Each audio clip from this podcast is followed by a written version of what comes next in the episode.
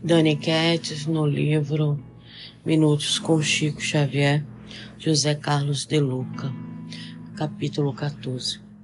Receita para melhorar: 10 gramas de juízo na cabeça, serenidade na mente, equilíbrio nos raciocínios, pureza nos olhos, vigilância nos ouvidos, interruptor na língua, amor no coração serviço útil e incessante nos braços, simplicidade no estômago, boa direção nos pés, uso diário em temperatura de boa vontade. José Grosso. Todos nós ansiamos por melhoras em nossa vida, seja no campo profissional, nas relações familiares, na saúde ou nas finanças almejamos algum tipo de melhoria diante dos obstáculos a que nos defrontamos. A miúde, porém, acreditamos que essa melhoria será obra dos outros.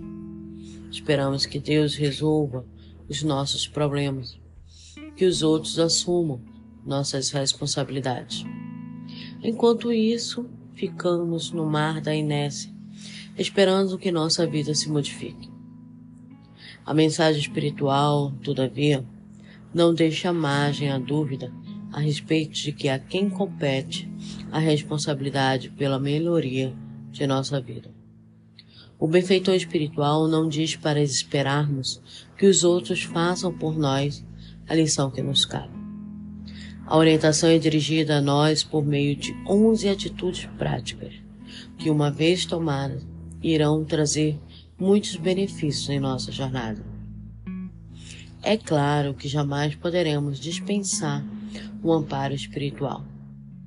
Mas acontece que Deus nada poderá fazer por nós se estivermos de braços cruzados, ou mesmo de braços abertos aos desequilíbrios. A regra é que Deus ajuda quem se ajuda.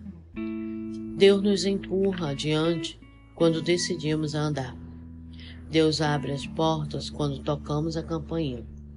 Deus promove a saúde quando adotamos posturas saudáveis. Deus traz o amor quando amamos. Deus traz o emprego quando nossos braços estão dispostos a qualquer trabalho. Examinemos cuidadosamente essa receita que Chico Xavier recebeu do mundo espiritual e apliquemos em nós ainda hoje, pois somente assim Deus poderá nos ajudar. Deus faz os milagres, mas somos nós quem o provocamos. Uma receita básica para nossa melhora, tipo de reforma íntima. O que eu estou fazendo para me melhorar? Como eu estou trabalhando o meu intelecto? Como eu estou trabalhando as minhas ações no bem?